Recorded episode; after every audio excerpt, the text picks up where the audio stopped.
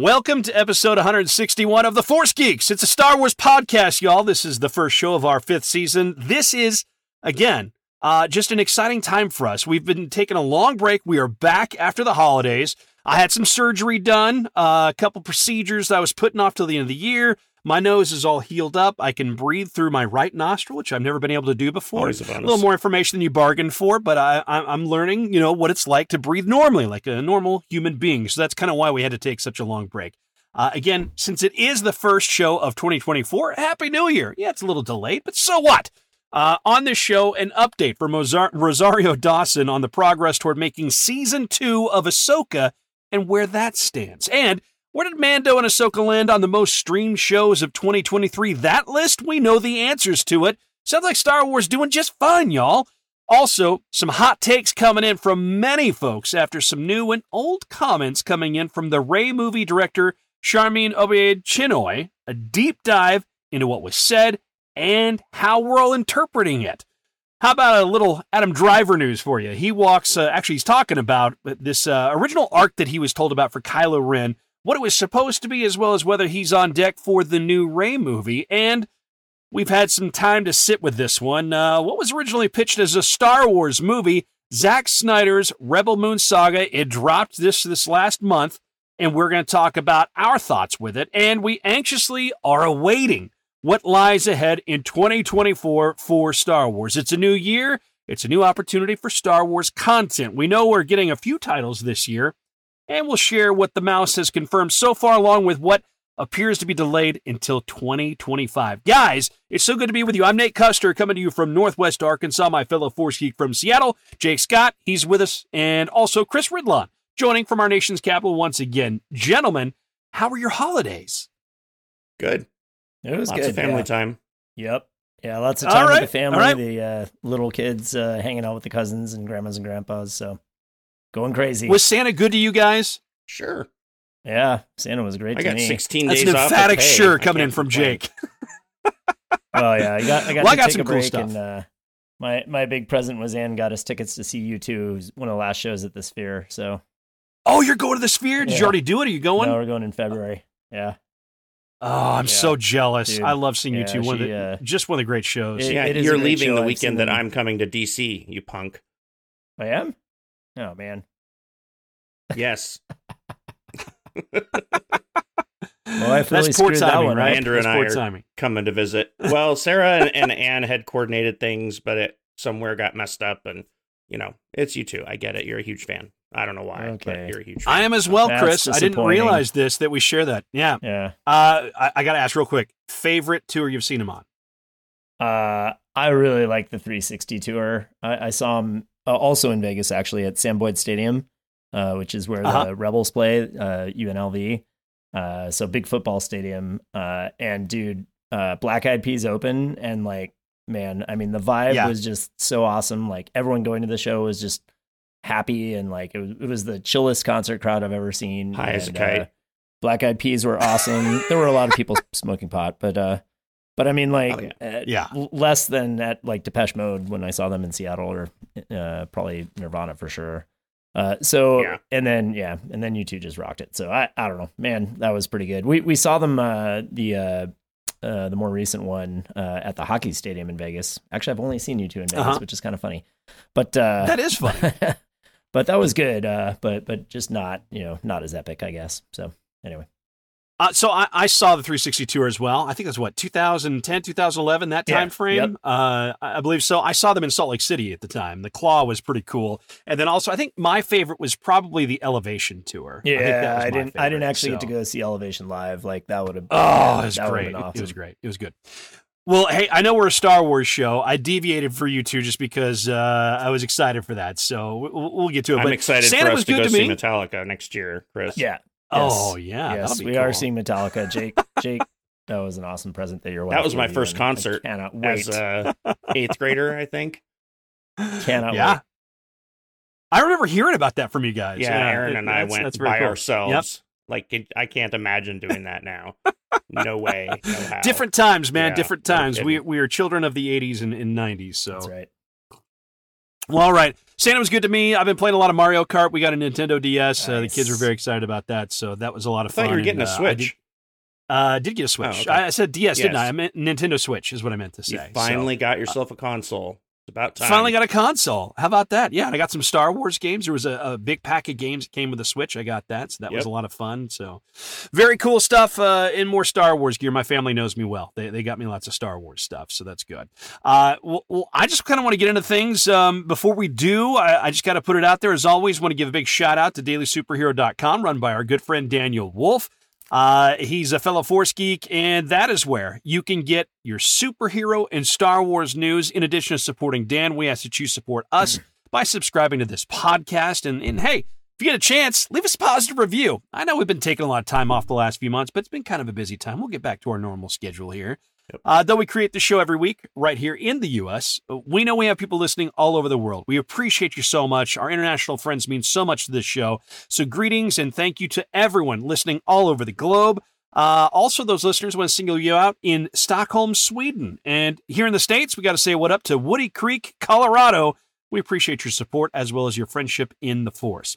So, we're going to start with season two of Ahsoka. The star of the show, Rosario Dawson, sharing some not so great news that there has been no confirmation Oh, that anything is in the works just yet. Kind of heartbreaking to hear this. She she was in a recent interview. She Yeah. gave one with the Entertainment Weekly and the folks at the Dagobah Dispatch, and and and mentioning that like there's been nothing confirmed, nothing that's that's you know grounded in in everything yet. Hopefully that changes soon. Especially seeing the news that uh, Ahsoka did well in streaming for the U.S. Uh, we'll have to talk about that later in the show. But guys, are you kind of surprised that still, as we are now into 2024, months after the end of the show, uh, th- that this is not confirmed yet? I- Are you surprised? My my know. assumption is it's just everything's so backed up. Like, uh, you know, Filoni and Favreau, I think, have to finish Mando four, uh, Right. And they can't. They couldn't start really because of the strike. So you know, I mean, you're you know, everything's just backed up. I you know that that's my hope. Um, I don't know. I guess we'll see. We'll we'll see what happens. Yeah. Yeah, I don't know, man. That add it to the This if it doesn't happen, let's just add it to the pile of you know mistakes KK's made. I, I don't Yeah. understand why she's announcing movies like so far ahead of time that there's zero chance they're going to happen, and yet like this thing that would be like a you know, you know it's going to do at least you know probably seventy five percent of whatever it pulled in season one. So it's Yeah. a pretty much Yeah. sure like something that's going to bring people into your your uh, streaming site as a tentpole, and why not just announce, hey, we're going to do it? So I don't know. Anyway. It, it is surprising. I, I figured by this point, you know, that we've had the writer strike in, we've had the actor strike in, we've got things that are starting to get ready to shoot. We we're told that that things are starting to move forward with uh, production, uh, the pre work for production, pre production for this new movie with uh, you know Rey. So why why are things not moving that direction? Uh, what's happening with Mando season four? There's no confirmation of that. And we've heard people who are part of everything, including uh, Rick Famuyiwa, say that they've been working on things, but still not officially confirmed yet. I, I don't understand what the holdup is. So- I am, have lost my capacity to be surprised by the stupidity coming out of Disney. yeah, I mean, it's one of those things where it's just we we, continue to wait and see what is going to They happen. are pursuing the Costco business model, which in my world is if something gets really popular, that's when we get rid of it because then people want it even more. That's how Costco works. creating, the demand, demand by, by taking it away. Taking it away. Exactly. By you're you're upping demand by creating scarcity, artificial scarcity.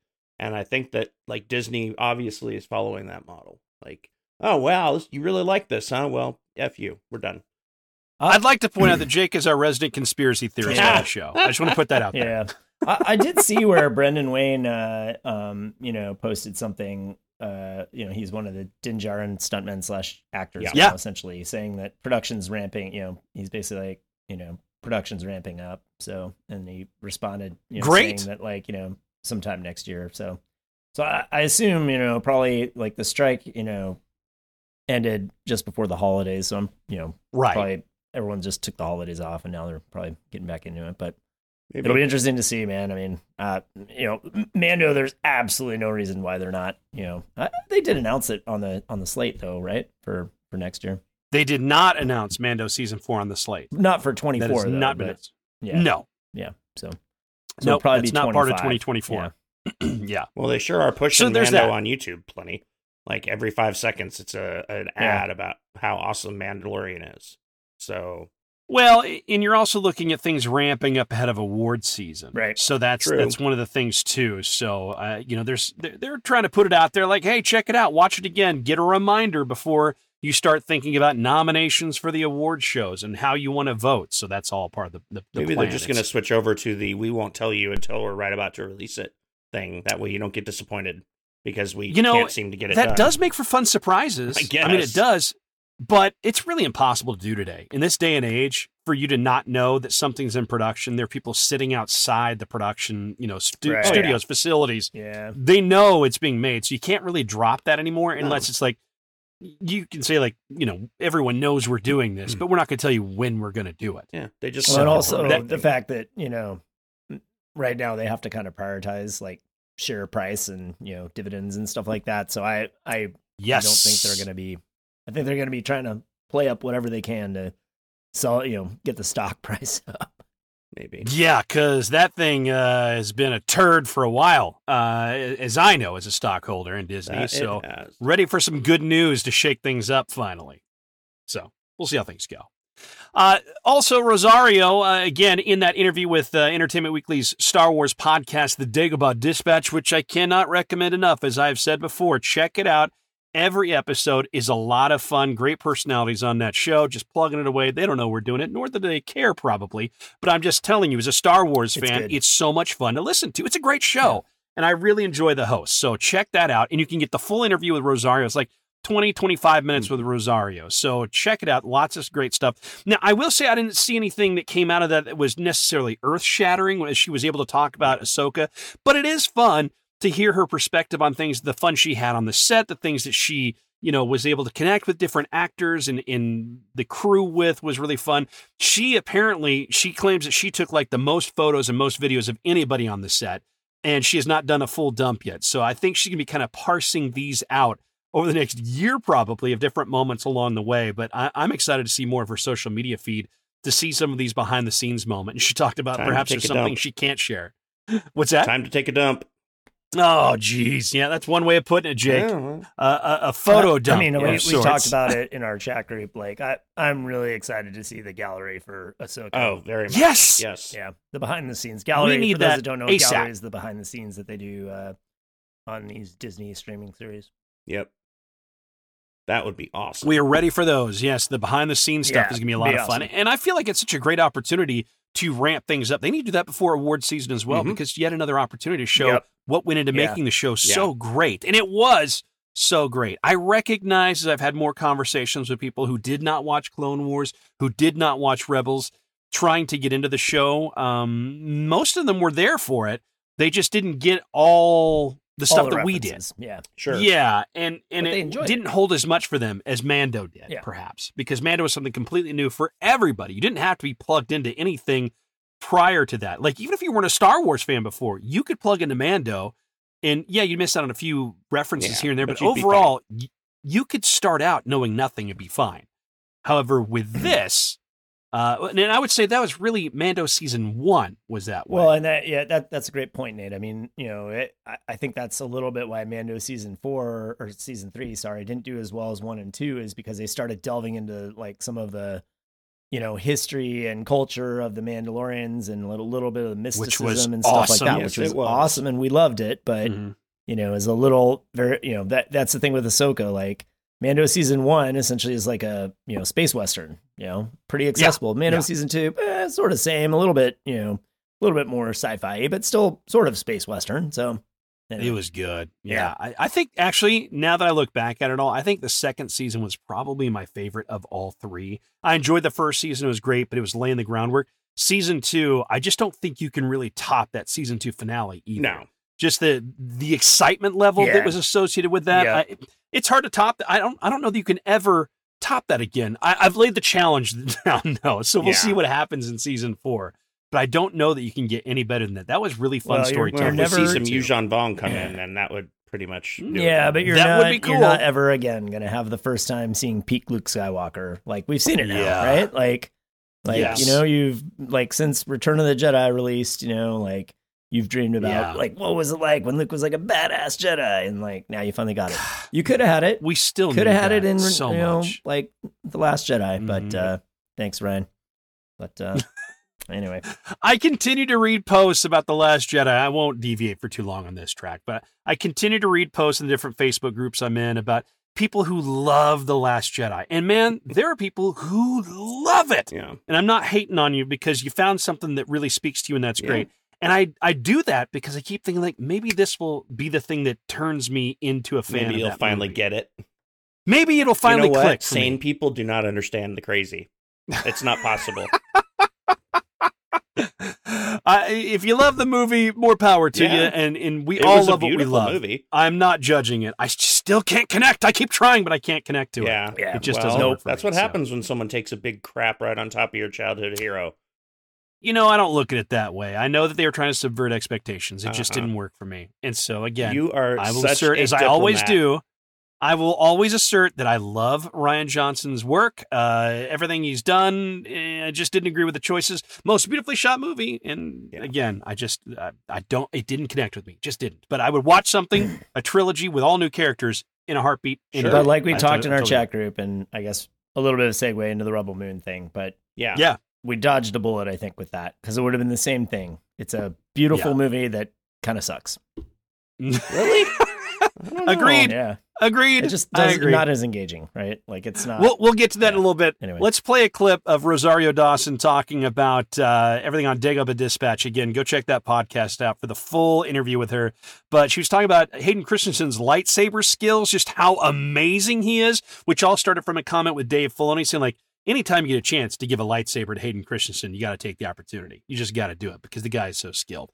Uh, but that kind of is what kicked off this comment. And she was talking about him and then uh, also uh, the late great Ray Stevenson. So take a listen to this. it's hard, you know, and especially now, sadly, without Ray here, I can't really compare because I'm sadly I didn't get to do at the same time because I have to say Ray was very heavy handed. I mean, like boy. Ray, we're not actually battling to the death right now, okay? Um, and that was the same thing with Hayden. Hayden is oh, like he he says that sometimes he just rehearses and practices it just to keep it just in case, never knowing that he'd get necessarily the opportunity to do it again. So I'm really glad because he he was let's just say he's not rusty. He's he's right there. Once you're a master, always a master, I guess, you know? Right? I mean that that tracks. Hey, is it That just tracks. me or does she not sound like Ahsoka there at all? Like no, totally different person. no, she sounds like her. Yeah. yeah, I mean, she sounds like her normal just self. amazing to me. yeah, Yeah, that's pretty Yep. cool. I, I believe they call that uh, when she's doing the stuff with Ahsoka Acting. acting. Yeah. I think that's what it's called. Yeah. No, I, she sounds very much like her Top normal self and stuff. actor. Yeah. Yes, yes. Fun to hear that perspective on things. And that's not the first time we've heard her talk about Ray being really in the moment with his uh, battle acting Yeah. there, his, his, his stunt work there. Well, so, and he's a big he was a big guy. So Yeah, yes. Not a tiny uh, human. Absolutely. Big heart and a Yeah. big guy in physicality as well. So, I mean, that speaks to how intensely committed he was to everything, too. for sure. So, gosh, he, he's so missed, so missed at this point. She did talk an awful lot about just how much fun she had on the set, the camaraderie that uh, was shared amongst the crew and the cast. She also spoke about what it uh, took to make Hu Yang work as a practical effect, which I wasn't entirely sure that Hu Yang was a practical I most it of was the time. Like Yeah, I- all the time. I, I figured in certain scenes there was practical, but I figured most of it was CGI. But it sounds like it was almost all practical, Yeah, which is really this cool. is why we need the the whole- gallery. Absolutely. That was cool. And she talked about her and who. I like that. She's just like, yeah, just me hanging out with me and who here. So uh, that was a lot of fun to hear her talk about that. And of course, David Tennant killed it Yeah. as the voice of Hu Yang. So much fun. And, and I, she's not the only actor that I saw talking about snapping a photo with Hu Yang. Natasha Liu Bordizzo also talked about it. And so there's a lot of folks who thought that was a lot of fun to Yeah. get a chance to hang with Hu. Oh, for sure. So we need that in the gallery. no doubt. Yeah, I can't yes. wait to see that. Uh, I, I got to ask you, you guys remember the concern over the audience for the show? Not just that one, but also Mando. You know, I remember seeing a lot of being, being used on audiences Oh, yeah. not being what was expected for Mando and Ahsoka. There was a lot written about that, as it turns out. According to data analysts at Whip Media, the third season of The Mandalorian, that garnered the top spot of all shows streamed in the United States for the year. And Ahsoka, number nine. Number nine. Top 10 show. There's a lot of shows put out Yep. on streaming these days. Yep. I don't know if you know this. It's all over the place. I've noticed there's a lot. Yeah. There's a lot of content on streaming. Top 10 show. And people were bitching and moaning that it wasn't doing what they thought it I, I mean, I, I- don't know, man. Like, not every Star Wars film is going to be the biggest thing ever or show, but dude, like a sustained me a success. Like, you just know, yeah. Eh, you know, with the, with those teams and the people that are doing it, that it's going to be good. You know, like it's going to have a solid like viewership. So I, I just, Yeah. I don't know. I, I, we'll go back to the earlier conversation. It's a built-in just- audience. Yes, Like, why not just not keep exactly it up? hard Yeah. to get that going. Yes. You show No, up. I, and I you will say we we talked about it offline. Af, uh, it- you know, Mandalorian was also you know, 2020 and 2021 one of the most pirated shows and still is. I think it's number Mhm. three. So behind a couple of uh, HBO things. So so there's that. It's also heavily pirated, which probably hurts its viewership numbers a little. But Yeah. It probably well, they does. just released but it, it, also on Blu-ray, so Yes, seasons 1 and 2 of The Mandalorian are on Blu-ray now.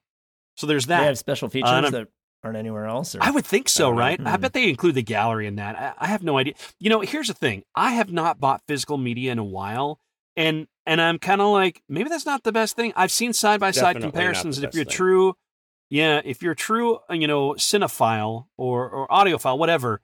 The quality is going to be better with the physical media. If you buy Blu-ray versus watching the streaming, you'll notice the quality is better visually well, not and only with that, but, audio. like stuff disappears from streaming all the time. It does. Yeah. So if you We're want seeing to that own it, you yeah, need to you own have it. to have a physical copy. You're but only renting it if you're yeah, streaming. I don't know. We we got rid of uh we had a PS4 as our Blu-ray player, and there's no Mhm. room for it in the current setup in the house, so it it uh it got given away. Oh no! Well, you know what? It's easy enough, uh, you know, to get a cheap Blu-ray. Yeah. player. It's Yeah, not- Amazon will not bring you one tomorrow Yeah. for probably Yeah. thirty bucks. I'm sticking I- I with streaming just- for I- now, but yeah, Yeah, yeah. Well, and I've been buying stuff. If I do buy stuff, uh, I buy it as as a digital form now. But I'm realizing after watching this that you know things do disappear, and you can never know what's going to happen. So Yeah. physical even media if you is something the that I'm thinking about reinvesting like, in know, again. yeah, you you may or may not So- have it. uh, you know, just tuck that in your back pocket. But if you've if you're like us and have kind of ditched the physical medium, you you might want to check it out again. Now, if you want to prepare for the so- zombie apocalypse, you got to There have you go. physical Yeah. media. And I'm thinking about that, you know, because you're going to be bored. You're locked in your house. You barricade yourself. What are you going to do? Or You're you're to watch The you're Mandalorian. stuck at home because they won't let you out. Yeah, and that never happens. Oh man. Oh, Jake. I'm just saying Just there are lots resist. of reasons why you might be stuck at home, and we have Well, seen some we- of we- them. We could get into, you know, the the dangerous territories of what you're leaning into, but we'll deal in a different dangerous Yeah, territories. We get into some serious conversations here about a highly volatile subject. So let's delve into the hot button topic of the moment. We all know that toxic fandom is something that the Star Wars folks have been saddled with a lot over the last several years. It's in the media, it's in the fan pages, it's all over the place, and we have a new issue that has been raised that is rubbing some people the wrong way. We're going to tackle this as best and as respectfully as we can, though there's some strong opinions here, and I'm just going to warn you ahead of time that we have some differing thoughts on things. And so we're going to try to cover the side, you know, multiple sides of this. The director of the new Rey movie, Sharmeen Obaid Chinoy, said this about the new movie when speaking with CNN recently. Quote, I'm very thrilled about the project because I feel that we're about to create something is something very special. She also said, We're in 2024 now, and it's about time that we had a woman come forward to shape a story in a galaxy far, far away. Now, immediate shakes of the head. And guys, it, th- it's important to point out three men here, you know. Uh, That doesn't mean in- we're in- wrong. in- look, uh, well, I'm just saying, I'm pointing out the obvious yeah, here. I mean, I, but- I, th- my my point is that that's disrespectful to Bryce Dallas Howard and Deborah Chow. Agreed. And most especially, like we would not have Star Wars. Star Wars would not exist as a thing without Marsha Lucas and what she did Yes. to you know the original A New Hope, basically, like to make that movie happen. You know, Yep. so I just if you're not familiar, let's just lay down some history with that. Marsha Lucas was George's first wife, and she was someone that many have pointed to as having a big massive. hand in how things turned out. She was the editor of the films. She also helped George with the stories. She had a lot of say in helping to shape Star Wars back in the day. Now, was she the head person in charge? No, she was hmm. not. So Sharmeen makes a, a, a point there about she will being be the first one a female film. film director. But there's lots of folks who've been involved over the years, and I would say that Kathleen Kennedy has the biggest hand in everything in the Disney era as the top person of Lucasfilm. That you know, you could say a woman has been shaping She's things. had all her this time. hands in every big franchise and movie for like the last 20 years. Yeah. Yeah. So there's that. And then there is the fact that Star Wars has had female directors and writers involved. So as you mentioned, some of them, I mean, Bryce Dallas Howard's the first one that comes to mind Yeah. of, of a female director in Star Wars that has done a great job. Deborah Chow is another one who has done a fantastic job. On top of that, we've got the new series that's coming out, you know, so you have uh, the the Acolyte, and and that's Leslie Headland. Yep. And so Carrie Fisher, as as Dan pointed out to us in our text conversation, also had a hand in things and was helping to rewrite some of the dialogue in the movies as well. And Carrie Fisher was not only known just for Star Wars work, but working with other filmmakers and other franchises, other films along Yeah. the way. So I, I, I get what she's saying, and I want to say that I, I'm I'm understanding that yes, as a feature film director, but that was Patty Jenkins until Patty Jenkins didn't have a movie anymore. Yeah. So Sharmeen, it sounds like things are moving along for the Rey movie, and that is priority number one for Lucasfilm. This one sounds like it will get made. But I would also point out that she's directing it, but it's being written by Steven Knight from Peaky Blinders. I mean, he's the he's the writer. So I just feel like, mm, you know, I, I get where we're at with these things. And so, Jake, as you know, I try to be tactful with these things. Yes, ever the Uh, diplomat. I'm not looking. Yeah, I, I'm not looking. Well, I'm trying to look at it from both sides, but I feel like that was definitely a misstep. I feel like that was not very respectful for the other women who've worked on it. And if I were one of them, I would feel Be disrespected pissed, in that yeah. way. Like that could have been handled better. Uh, You could say like, "Hey, it's it's exciting to be the first female director of a feature film for Star Wars," Yeah. and talk about how this is a female centric, you know, lead character. We're gonna have fun with this. We're gonna. This is what we've been waiting for. This is a, a moment. I, I get that, but saying it's about time, I just, you know, Yeah. uh, and again, this is perspective of three men. And the I whole just I thing have is to stupid. recognize Just that. write a good story. The rest of it. Yeah, I mean, uh. I, that, that's That's I'm what we've talked like- about. Like, I don't care anything about what you do in your personal life as long as it's not illegal. But, uh, uh, you know, like I just, you know, I want a good story. I want people that love Star Wars and care about it. And I don't know. I mean, I, I don't know if you guys watched Ms. Marvel. She directed that. Uh, I loved it, it. it was pretty good. Yeah, I enjoyed it. I thought it was good. I'm hoping that she can bring some of that, uh, you know, kind of fun to, uh, to Star Wars. But I just, I mean, man, you know, I, I saw a couple things. You know, there- there there's a lot of back and forth, and there's a couple like the more sober, like bigger, you know, Variety, Forbes, some of those things analyzing Yeah. this. Like, I, I- will say, like, man, she's in a tough spot. Like the sequel films were not as popular as they should have been, and like this is a tough assignment uh, for the first one out of the gate. So I I don't know. I mean, uh, I, I hope it's great. It'll be interesting to see. I I think it, there was a lot of toxic fandom, which I think is crap, and I strongly disagree with. But I just wish she would you know kind of acknowledge the you know that she she's standing on the shoulders of other people who've gone before her. That's all. well, I, I would agree with you. And again, we've talked about this many times. And Jake, I know you've got your hot take on this as well, but I would just add that many times on this podcast, we have talked positively about the things that we've appreciated from whomever is contributing to Star Wars, the things that we like, uh, men, women, uh, gay, straight, uh, non-gendered, a- all these things, you know, non-binary. It, all- it doesn't matter.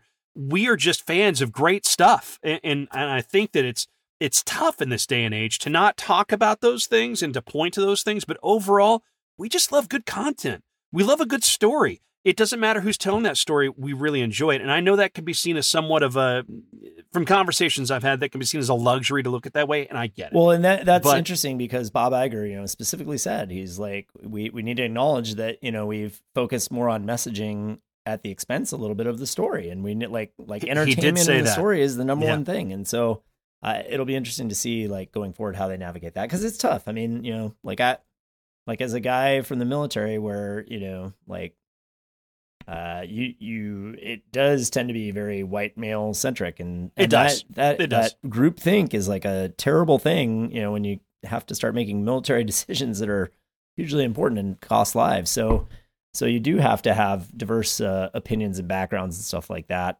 Uh, but it, Mhm. but you know how you get there is always a, a challenge. So that's what I'd say. Right. It, and everyone working together is what it comes That's it. down in to. the end. That's it. Like the mission first. And I so kn- in this case, like making awesome Star Wars movies.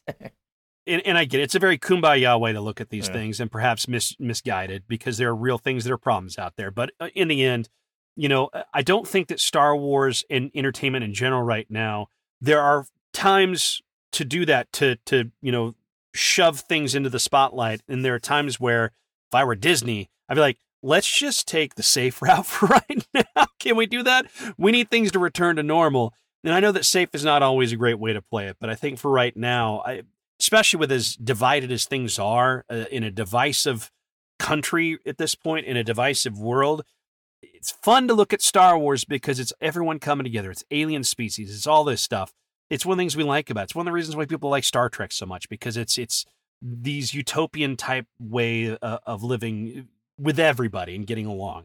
I want more of that. I want stories that incorporate that, and I want everyone working on that together to make that happen. But No matter but but you got to think that right now, like you said, Nate, like Iger's thinking like I need to be like Roger Goodell on this one and like remove my remove my IP and my corporate strategy, like try and stay out of the you know culture wars and like let's just focus on entertaining as many people as we can, regardless of what their political persuasion or beliefs are, and make make fun, engaging stories that a lot of people like. Jake, you're a more conservative guy. You know, Chris is fairly middle. I, I'm middle to left, I guess. What What's your take on everything here? I've said it before and I'll say it again. To me, it's all about meritocracy. Make a good Mhm. story, make money, because that is ultimately the whole point of this endeavor is to make money by entertaining people. I just don't see it as being that difficult. And the whole Yeah. toxic fan thing, yes, they, people like that exist on the internet. Yeah. In every ra- every realm, anything you want to find to talk about, there's people who just like to be jerks just cuz. I don't care. And There's bro culture for sure. And the problem Yeah. is that we can't ever let it go because we're constantly mm-hmm. reminded of it. Mm-hmm. Every time this comes up, it's shoved back in our face Well, that this tiny little minority of people are being irritating online.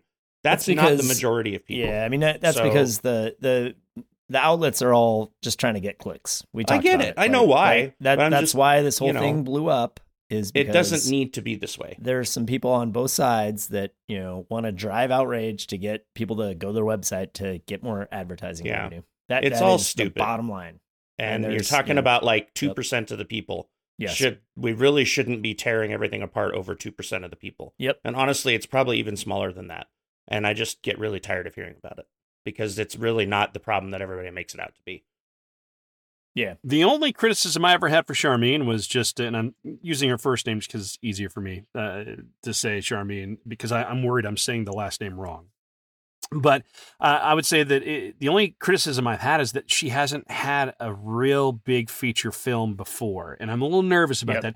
I did absolutely love Ms. Marvel the series though, and that has me excited for what she can do. I thought she handled the action sequences really well. I loved, you know, the show overall. I don't know if it's just because I like the, the young actress that that played the role of Ms. Marvel so much. She was really endearing and really great and really fun. Did a great job.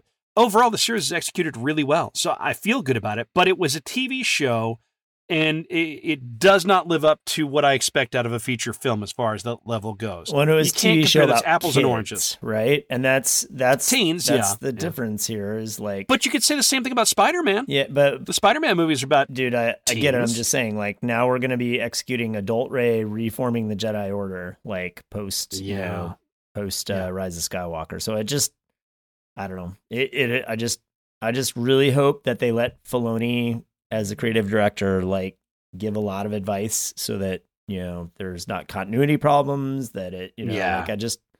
You know, you, we've talked like these a lot of Star Wars movies, the military stuff, like just is jarring to me when it's really, really bad yeah the original trilogy did a great job with that, you know, uh, and the some Mhm. of the sequels were kind of terrible at points.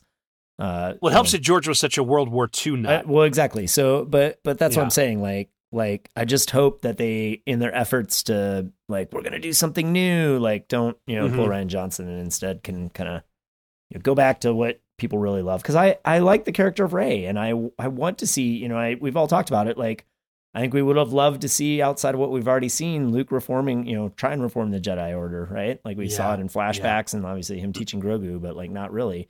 So I think that's a cool story. That's a that's something that I want to see, but I just I just want it to be well well done. So And it's so interesting too that the original concept involved a much older Rey. right, With Helen Mirren set to play Rey, which would have been so interesting to see. Can you believe that? yeah, Yeah. No, that That was work. the initial concept uh, that was being worked on as Rey very far in the future, much older, and Helen Mirren was approached about playing older Rey.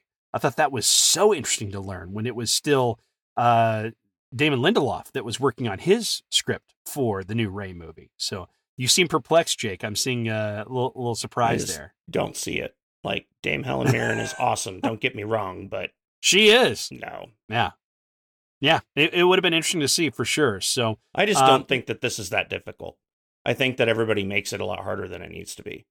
You know, sometimes I have a hard time getting you out can their own look way. back and see what people like and what they don't. Give the people what they Mhm. like because ultimately that's how you make the most money. it's fan service. so Jake. Go ahead. Fan service. I don't, Fan I don't care. Fans are Come on, Such you a dirty fanboy. word. fans pay the bills, dumbass. Sorry, that's how it works.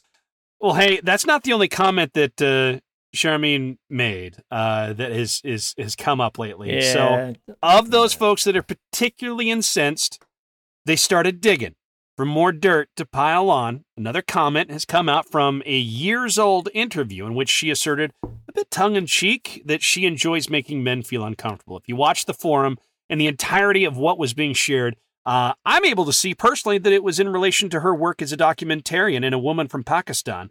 She's a journalist too, uh, and, and so she was talking about forcing people to see this issue and, and coming from Pakistan, not known for having the best women's rights in the world, you can kind of see where she's coming from. So I, I think you need to like look at the full context of the situation. Yeah, So I mean, like I'm not coming to be defend her on other things, but making dudes Would we be giving that kind of forbearance though if if it were the other way? Like, listen to this, Nate. How does this sound? I enjoy making women uncomfortable.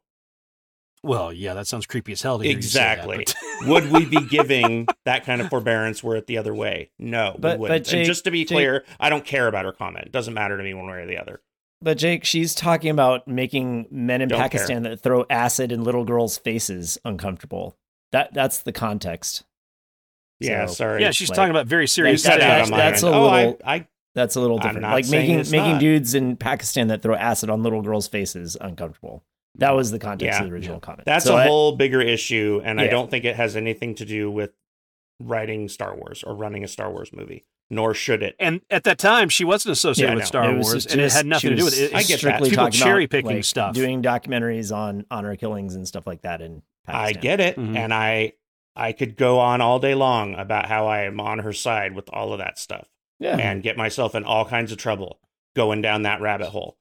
But the problem is that the reality of it is that no, we don't get that kind of forbearance as men to say things like that that could be interpreted wrong, no matter how far back it is. And this is the age Yeah. of everything you say is forever, and we give no grace to anybody. Because if you make a mistake, no matter how long ago it was, or what your intentions were, or what the context was, none of that matters. We're still going to drag you through the mud for it.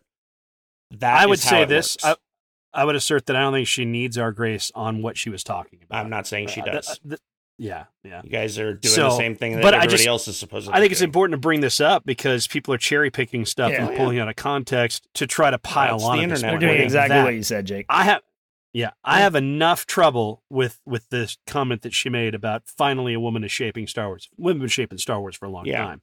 Uh, it's just the first time they've been a director of a film. Doesn't mean they haven't been integrally involved with making Star Wars as great as it is. And so I think that was just a poor choice Yeah. of words. So, uh, but beyond that, I, I feel like this was just like, hey, this is the toxic fandom point where people are trying to find something to make it worse. Well, So, it's like that I was said, my it, it's people that have websites that are trying to get clicks, Yeah. and whoever They the dug this up, they got a bunch of clicks. So Yep. it's the it's the name of the game in this day That and age. is the reality of our existence right now. And if you don't want to be Yeah. a part of it, then you don't ever appear on camera anywhere. And as impossible as that is, then just get over it. You know, Yeah. that's just yeah. how it is. As we record this show to put on YouTube. yeah. Uh, Hey, I I say what I say and I stand behind it. I, I I understand, Jake. We all do. We all do. So it, it was a hot button topic. It it scared me to take this on, but I felt like we had to at least talk about it because it has been so talked about. Yeah. And if you do want to see the full comments of uh, what Sharmeen Obaid Chinoy was saying, you can find that it was it was a forum that was hosted that was actually uh, emceed by Jon Stewart, which also plays into folks who have a problem with the kind of liberal nature of things because he's often associated with that. But uh, Jon Stewart was the one who was moderating that discussion, and it was a forum of women talking at that point. So, but you can find that online on YouTube. It's very easy to find. Yep. You can see the full context of it make the judgment for yourself. It's irrelevant.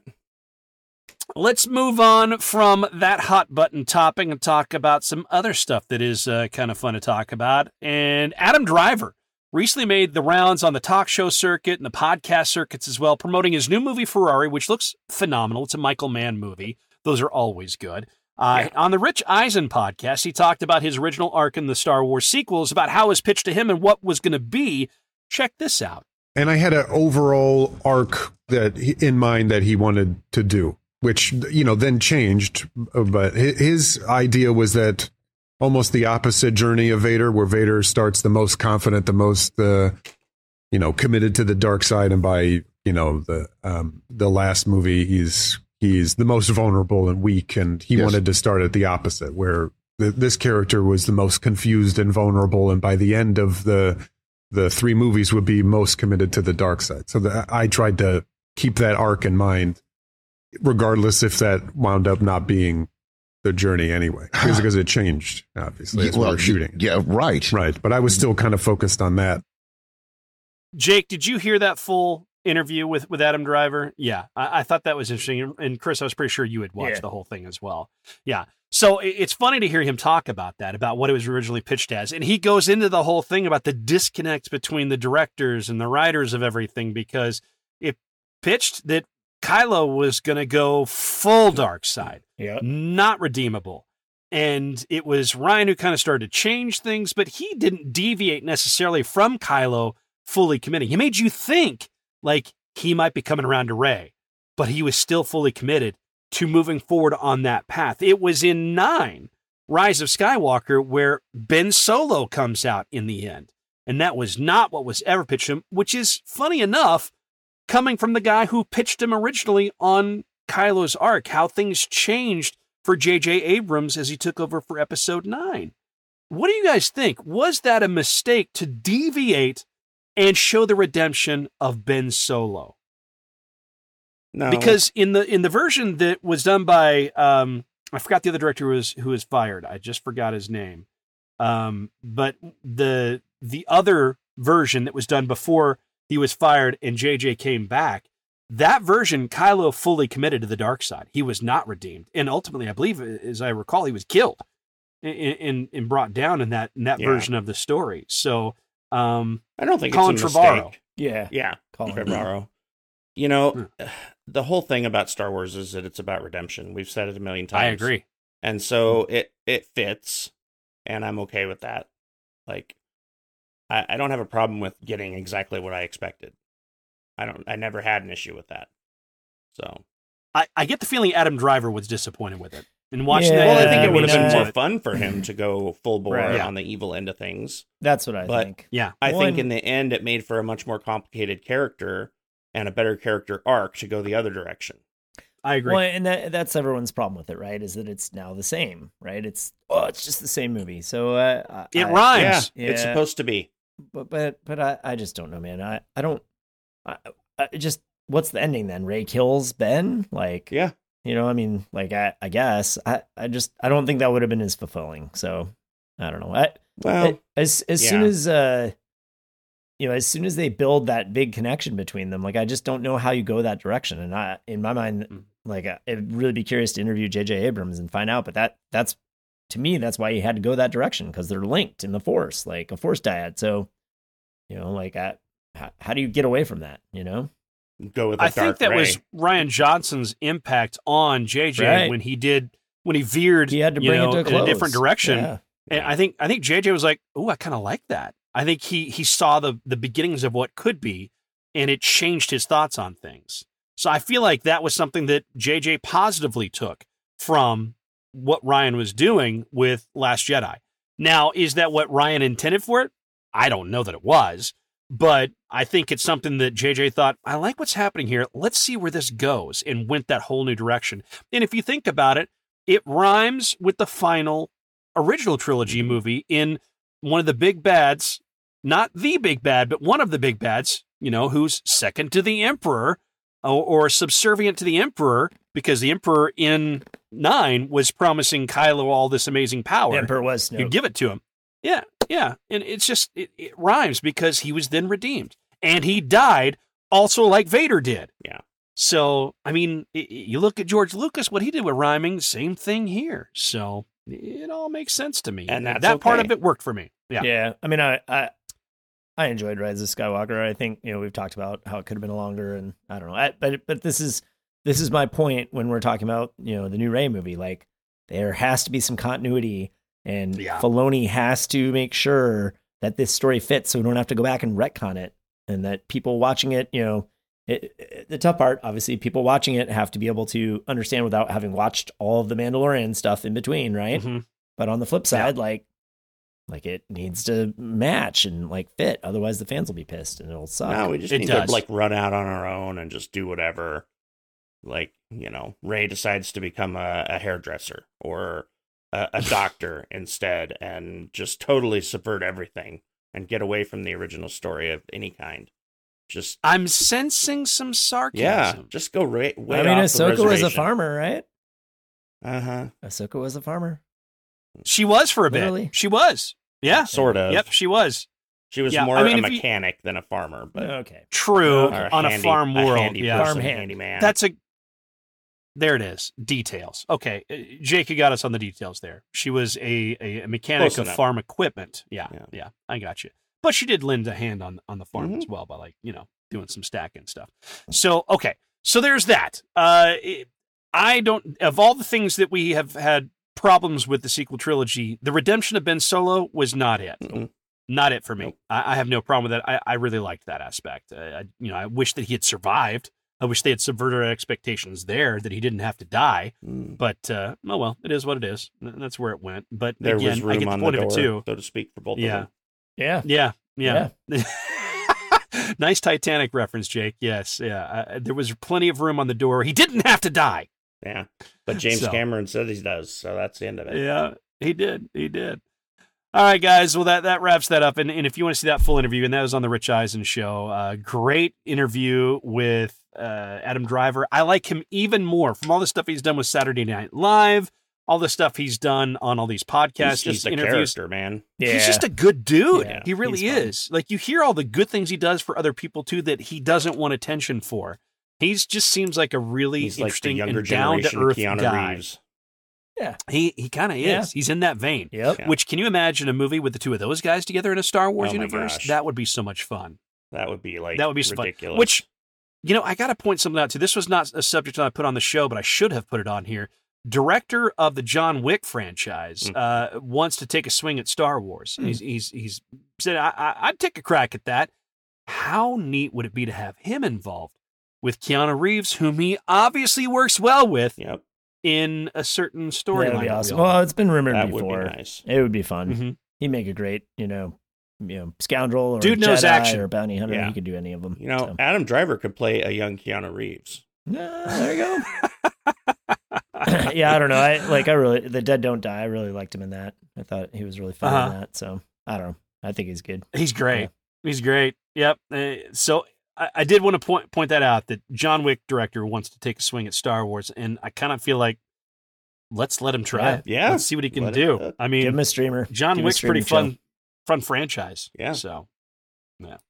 All right. Uh, let's move on, and uh, we we can talk about one of the things that Adam Driver mentioned. He was asked in another interview if he is on deck to be in the next Rey movie, and uh, he kind of let us all know that's not something he's really in talks about. So the answer sounds like a resounding no. He's not going to be in the new Rey movie. A resounding maybe. I Resounding. mean, you they're wouldn't know always if a he maybe. was. Exactly. I feel like his arc is wrapped up. You know, I mean, uh, they didn't show us him in Ghost, you know, ghost. Jedi Ah, form. yeah, but no Force Ghost form. So no one's ever truly gone, but I feel like they're going to move on. And also, I don't know that Adam Driver wants to come back. That's the bigger thing. I'm He's a big Star Wars fan, I'm and he talked about all the stuff. them like killing people off and letting them stay dead. I'm okay with that. Yeah. like Mace Windu for He- well, he's dead. Yeah, He's not though. Mace. I know. Hashtag Mace lives. Mace I, I knew I was walking right into that, but I couldn't help it. So You had to do it, oh, man. yeah. I mean, we left the door wide open Yep. for it. You got to take a peek and see what's going on. I did. Come on I did now. think there was some controversy recently about you know like how how was Qui Gon a Force Ghost versus Obi Wan and all that good stuff. So I mean, you know, there's Yeah. some there's some debate still on the canon. You know how that works in canon. Well, I mean, among the nerddom, we're going to debate every little thing there is. Let's be real about that. You know, it's what we do. We love it. Uh, okay, guys, let, let's get to it. We we need to talk about Zack Snyder's could have been Star Wars movie, Rebel Moon. We've all watched it, Yep. and and and something that seems to be a common thread. It took us a while to get through it. Um, it was not the uh, it, at least for Chris and I, and I think Dan too. I think we all said that we yeah, we needed to. well. Yeah, yep. Matt Tagami, we all said that we needed to kind of take a couple passes at it Yeah. to, to get through it. Hmm. It was not something that had me deeply involved, and perhaps that's the streaming world of this day and age. But I tend to watch something through if I can, and and I I, I mean I'll be honest, I fell asleep in it. I fell Hmm. asleep in it. Uh, it was late at night when I was watching it, so to be fair with that, but I didn't really care about the characters. I just didn't care about them. Like Star Wars granted I was a kid when I saw it, but it grabbed me right away and I stayed in it and I cared about the characters. I was invested to see that they were okay. I felt it when Obi-Wan was killed. As a kid I felt that. I just didn't care if anyone died in this movie. What what do you guys take away from it? I mean, do you feel the Hey, same? I think that the real problem is that this is very, very much designed to be like a multi-part thing, and so there Yeah. not really any like complete arc. It just kind of ends. Yeah. Well, and yeah, and the next al- part's also, coming I mean, it, it's a Snyder movie. I mean, like like it's beautiful. Beautifully shot. Oh, Beautifully gorgeous, shot. Yeah, Like the cinematics are awesome, but I didn't Mhm. see Some of any the greased up dialogue is- abs anywhere. no, the Tarek guy, the the Prince dude, is definitely there. But uh, Uh, but yeah. but And- not not as bad as 300 but but still but uh, but i mean uh, you you just it's still the Juwan dialogue was. like it's I'll a little out bit was- hard like you know like you know to follow they do the ensemble characters they're tr- clearly trying to like hack a bunch of like basic tropes there with the different people in Mm-hmm. the kick in the you know little party that they build to defend the village i, I mean i don't know i just and the, the the biggest thing to me were like I really thought that Zack Snyder was going to have cooler spaceships in space battles, and that all kind of sucked. So It was almost like uh yeah. maybe, but this- they didn't. None of them. None of them. I mean, the, the frickin- spaceships reminded me of Dune, the from the '80s version of Dune. Or- or See, that's what like, kinda you know, like, like Serenity the frickin- or the- Firefly. yeah. It- so it's a little clear, unclear to me still whether the King's Gaze was a little gunship that got crashed or the like dreadnought, like which no, it was which, the big like- ship, and then it had I think like it's a, the big ship, but then they a launch th- that but then they talk down. about the launch thing being the King's Gaze almost. So like I'm I'm like, well, Yeah. I, I don't know. Anyway, not important. But when I saw the King's Gaze, I'm like, that looks like Dolz's command piece of junk from you know freaking like Robotech or whatever. Like you know, like, it's just not an aesthetically pleasing spaceship.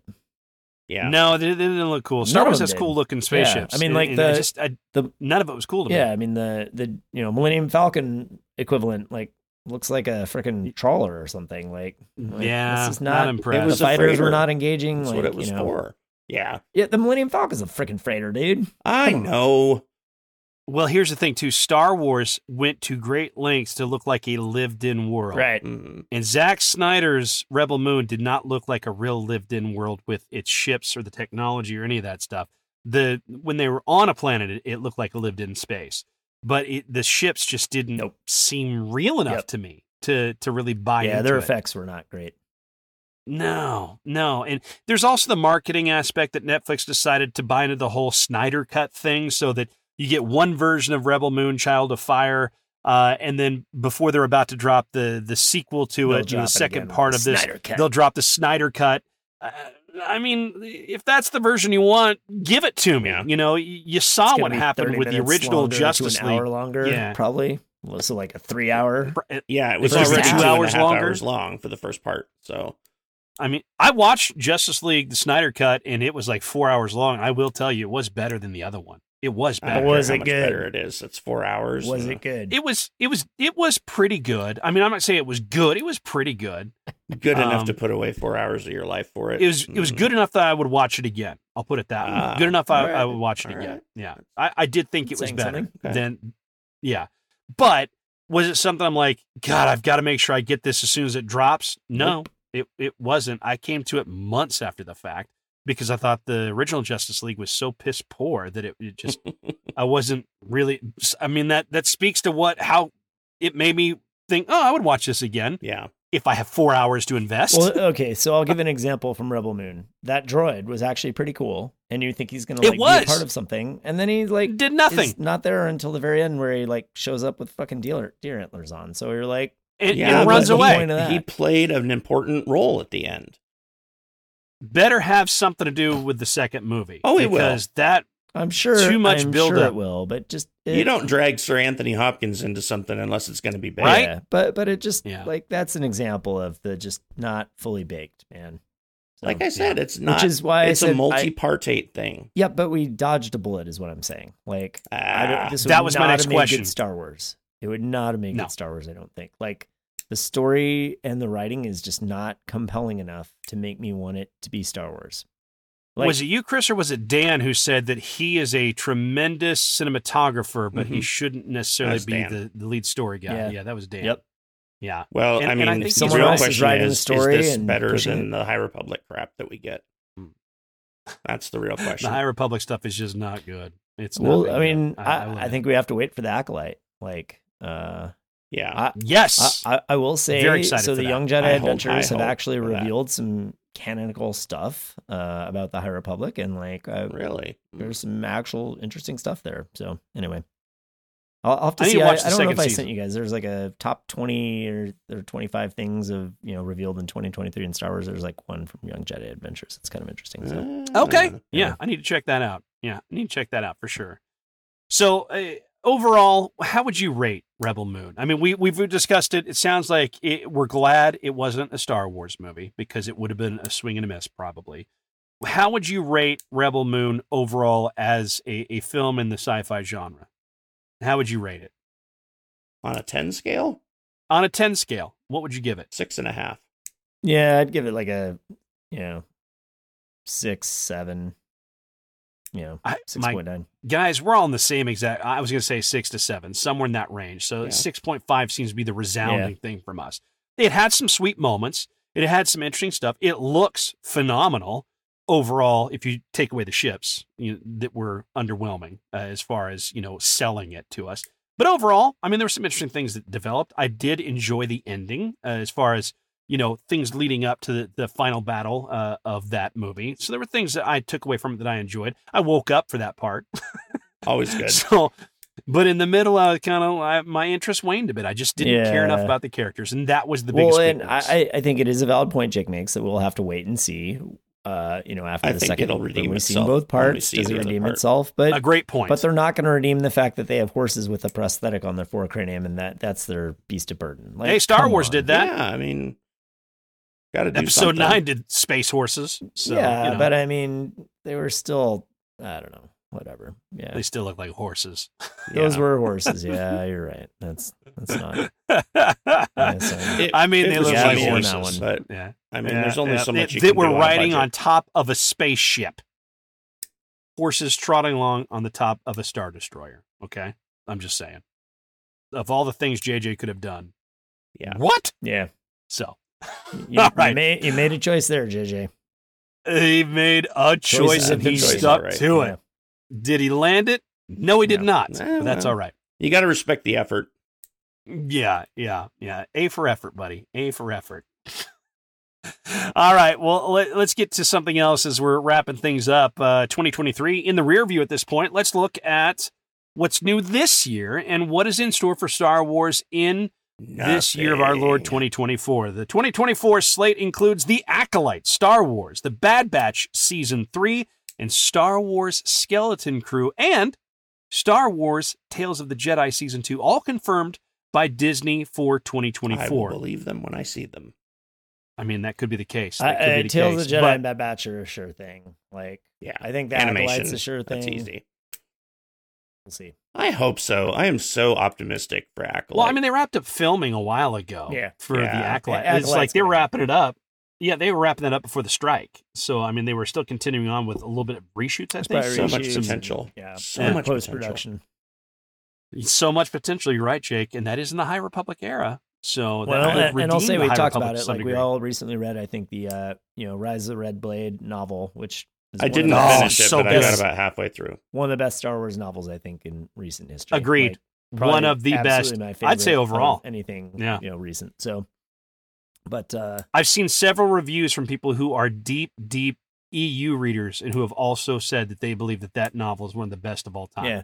So So, but hopefully I, it got better because it- it, was kind of slow and boring.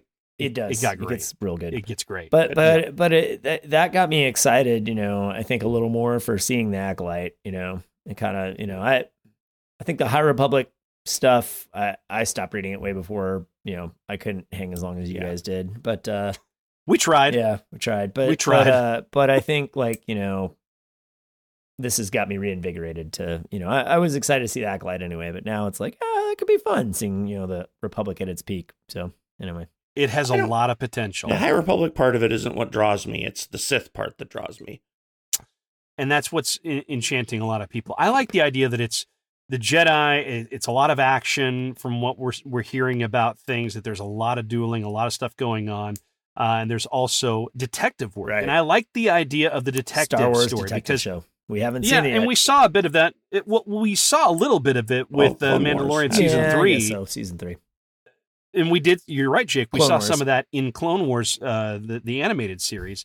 I'm liking the idea of a full series dedicated to kind of the Jedi as a detective. Uh, I think that's going to be a lot of fun to go into, and I think it has a good premise. And and what's interesting to see, there's more rumors coming out now that that you're getting these characters who are playing two versions uh, of the character. Like one is like a, a twins, like one's good, one's bad, one's with one's a Sith, one's a Jedi.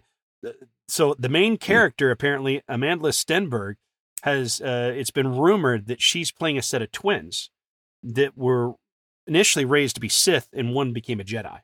Is is what the rumor is. That's not been confirmed. That's a weird but rumor. That's very oddly specific to just come out of nowhere. it is. It is. So I'm interested to see if there's any truth to it. It is a, again, it's a, it's a rumor, so you have to take it with a grain of salt. But if that is the case, man, that's an interesting. yeah it'll be fun Very interesting. That would be really tough. I mean, I think acting alone is tough, but doing two, that would be really weird. It, it would be, it- but maybe perhaps they're not with each other. hell if lindsay You know, lohan pulled it off in the parent trap come on Or that the Olsen twins. I mean, they may. yeah but they're yeah. actually twins So They're actually- They're actually yeah, twins, though. a- But Lindsay Lohan, man, that's just acting extraordinaire right there. The, That's the some solid Trap. work Come on, right there. that is. Uh, so there's there's that. So I, I'm excited for Tales of the Jedi season two. You can't go wrong with Dave Filoni animation. Yeah. I- It's it's going to be really It's going to fantastic. be good. You have to think there'll be some more Ahsoka. Yeah. Do you Uh, think they're just going to continue the same storyline with Dooku and Ahsoka, or I wouldn't be shocked if they revisited Dooku and Ahsoka. Dooku has become one of the most tragic figures to me of all of Star Wars. The more we learn about his backstory and everything, I tend to see his side of things a bit more Yeah. and more and more. are I mean, he becomes twisted and Count contorted. DoorDash? Don't I'm do a that. sympathizer. I'm a Count DoorDash. Yeah, that YouTube video you sent us. They've been Uh, releasing like one a day, and I think they're just hilarious. I don't know. I, I'm a Dooku sympathizer to some Yeah. degree. I, I, I see some of the, the reasons why he found the failings of the Jedi, which again they continue to do a magnificent job of demonstrating demonstrating why the Jedi fell. And again, I think that's one of the reasons why I enjoyed Rise Rise, of the Red Crimson Blade, Blade yep, so much. yeah. Uh, Red Blade, yeah. It- crimson I blade mean, yeah i think it is crimson blade sorry yeah, Crimson Blade. So I, I think they've done a really good job of painting the picture of why the Jedi failed. Which, if you go back to like, how if they were so powerful did they fail? It only goes to show you just what a force, so to speak, Palpatine was and what he was doing, and how effective he was. To, to be dabbling and pulling the strings like he was, he truly was a master of puppets in that regard. And on top of that, to bring in a metallic reference, Yeah, exactly. and on top of that, um, you know, it's just amazing to see that that this makes sense. That of course the Jedi failed. Of course they did. You look at how they treated people. and They became too jaded by their thought that only they could know better. Yeah. So they were blinded by their, you know, their you know knowledge that they thought they held over everybody else. All So, empires fall. They do indeed, and the Jedi fell hard, as did the children. Anakin, oh the children, oh the young. ones. Uh, but Anakin missing from that list of shows, missing from that list of shows is Andor, Andor. season Uh, two. Killing me. Disappointed, but I don't care if they take more time Just make it good. to make it as good as season Make it one. good. was. Just make it good. Just make it good. We are all in. And if Tony Gilroy needed to come back to it and say, we got to fix some stuff. I know I was absent, said everything's like a well oiled machine, but we got to fix some stuff. Yeah, I have no problem if Tony came in like, let's let's rework this. Let's let's do this better. it's worth it. I am all good with that. It's an expensive series to do too, because as we know, it's all, All practical. real. Yeah.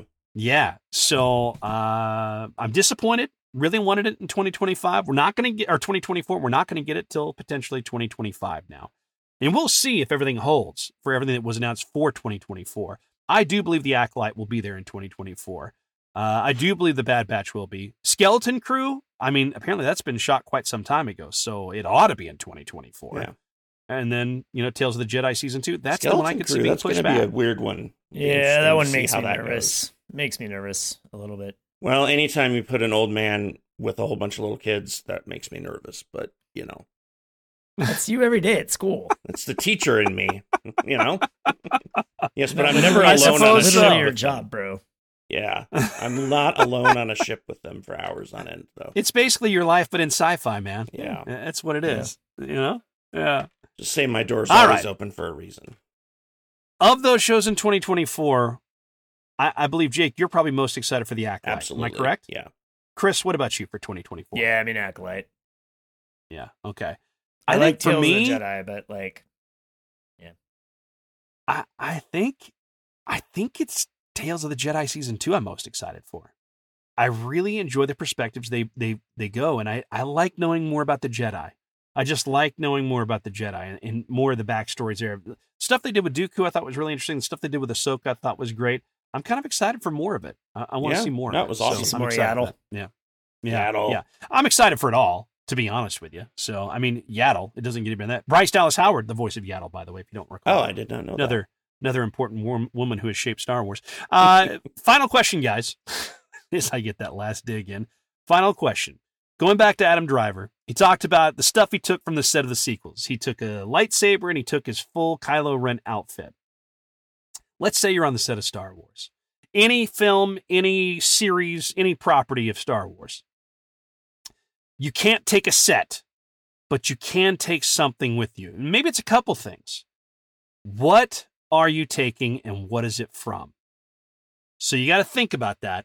Uh, I'll start first because I had some time to think about it, and I, I'm uh, not necessarily putting you guys quite on the spot because I warned you ahead of time this show to think about it. But we've been talking ever since, so you may not have had a chance to really invest in Mhm. thinking what is it you would take. Well, one, I'm definitely taking a lightsaber, and I'm pretty sure it's going to be the Anakin Luke Skywalker lightsaber I'm going to take with me. I I love a lot of the lightsabers, um, eh, but I think that's the one I'm taking. The with blue me. lightsaber. And then when it comes blue lightsaber, it's the classic. Uh, is is as much as I love green, and I've always loved the Return of the Jedi lightsaber. I feel like of the things that matter the most that we all know Star Wars for, that's the prop I'm taking. It I'm would have been taking that. blue if it hadn't been for the sun, the sky being a problem in the background. That's right. That's right. So uh, beyond that, I, I, I'm also going to take something else, and and I think it's got to be Vader's outfit in mask. I think that's I, I gotta I gotta have that. It's just iconic. Uh, uh, I gotta have it. So for you guys, what do you have to have? What's the thing you're walking away from the set with? Ahsoka Tano. that wasn't the least bit creepy. okay. I mean, why, why not? You know, why stop there and just like Carrie Fisher in the gold bikini? I mean, yeah, come on. all right. So that's getting No, creepy. Yeah, no, it's, I, uh, it's It definitely Ahsoka and an Ewok. yeah. So Ooh, an Ewok is a good one. yeah, I I I go with uh you know B wing, um, which Yeah, I, would I think is a it's a legitimate thing because That's a it's set, a model. though. No, That's a not set. It's a model. Oh, you're talking about one of the models. Yeah, okay. a model okay. of the B Yeah. So I, Okay. I do that. Uh, you know, yes, like if there there is not actually, to my knowledge, a B wing set. I guess there's like a, Yeah. one cockpit shot maybe, but but Mhm. anyway. So uh, um, and then uh, uh, I also had on my list the you know Anakin slash you know Luke Skywalker, you know the blue lightsaber. Lightsaber. Yeah, for sure. Yeah. Uh, and then you know, uh, uh, maybe Luke's entire flight suit, helmet and flight suit. You know, uh, the red red two, uh, you know, sorry, red five, uh, you know, slash Yeah. Rogue Squadron leader. Uh, Not Admiral Ackbar's mm, entire getup. uh, well, I mean, I guess if you can say we can take the costume, like the Yeah. mask and The yeah, for sure, The mask and for sure that then yeah, that would be my number one. But uh, Okay. and and then maybe the thermal detonator, just because like then you could be like, I'm holding a thermal detonator. I also, you can get a if I thermal could get away with at it, Galaxy's Edge. By the way, they have them in Yeah. this little Yep. drink container, so you're welcome. if I could get away with it, I would take R2. I would Yeah. take R2. Without the Yeah. driver in it, of course, right? Of course. I You mean, that would just be Kenny Baker. kidnapping. Kidnapping. Yeah. That's now kidnapping, you're dog. really creepy. Come on, guys. Jake, what about you? What would you take? I take? don't know, Chris. I was just gonna say I'm almost well. I'm pretty close to getting finished with Luke's Red Five helmet. Awesome. Yeah, Nice. it's gonna Awesome. be good when it's Yeah. done. Um, what would I take? I mean, if I could have Poe Dameron's X-wing or a snow speeder, I would take that. But if I have to the go, model, because again, you can't take a set. no, I set want the whole big thing because I don't consider that a Oh, set. that's that's no, no. That's um, gosh, I don't know. It's a prop. It's a very large prop. Yeah. and it's a prop. because I would take the Millennium Falcon. yeah, that would be the one for external shots could be considered a prop. Yeah, You have to be able to walk off set with it somehow. yeah. I guess probably can't carry Be. Poe Dameron's X-wing off. Mm, They no. do have it at the Air and It's at the Space. I mean, you're Smithsonian. struggling with just a full Yeah. outfit, you know, like uh, walking off set with that. Like I'm talking about Vader's full outfit. I mean, it's gonna be noticeable. Yeah. I'm, I'm walking away with it. Yeah. Um. Gosh, what would I take? Hmm. Um. Probably an Obi Wan lightsaber. Yeah, that's a good choice. Yeah, I would take that. I'm And if I could, uh, sorry, go what? ahead. Go if I could get a hold of a set of Mando armor. yeah, That'd be pretty awesome. badass. Yeah. with a functioning jetpack. There you go. Yep. I, I was That- also going to that doesn't maybe, shoot me uh, up in the air and drop me. You know, Han, Han Solo's DL forty four, just because it's That's a good one. It's Yeah. it is iconic. That's It a super easy iconic. prop to make. Uh, Yeah. 3D printer Yeah, wise. it's based off of a real gun. Right. So Yep. I have Yeah. one. It looks beautiful. So awesome. Uh, guys, that's it at this point. I think some a pretty good list of stuff. I do wish Dan could have been on here because I would love to. I mean, because I would love to know what he would like Oh, to yeah. uh, take his sticky fingers to. On, on sure, that he would set, have something so- interesting. He'd have an Probably idea. Took You know some he would. Sticky fingers to some stuff on that Star Cruiser last cruise. No, no, no, no, no, no. Oh, you know what would be fun to have? Be a Salacious Crumb puppet. Ah, Another good call. good. Another good That would be pretty awesome. Yes, it would be. It would be. Yeah. that creepy little laugh it does. Oh God, that Well, thing's horrifying. That wraps up our show today. Make sure you join us again for the next show. We're two weeks out. We're getting back to the normal schedule. You can catch us anywhere you catch your podcast from, whether that's Apple Podcasts, Google, uh, Stitcher, iHeartRadio, Spotify, your Amazon Alexa device. Just tell uh, Alexa, you know, give me the Force Geeks podcast, and it works. I've tried it. It works. Yep. It's an easy way to do it. And Again, we really do appreciate uh, your subscriptions to the podcast. Uh, we've been very light on shows over the last couple of months. That is going to be changing now as we get into the year and we don't have the holidays and all my abundance of procedures and surgeries going on. I'm back to normal now. So we're back to the every other week uh, routine of things until there is a show on, and then we'll go back to every week, Yep. just like we like to do. In the meantime, we hope that you are starting off your 2024 in the best of ways possible. We hope you had great holidays no matter what you celebrate. And uh, catch us on our social media channels as well. We have to always give thanks to Matt Tagami, who does a great job of uh, keeping things up to date there. And, and Jake is keeping things up on X, formerly Yeah. Twitter. So, yeah, I know. I know. It's hard to stay on top of everything, Jake. It's all right. I, I don't even mess with it that much. But, uh, you know, put shows and interviews on YouTube as well.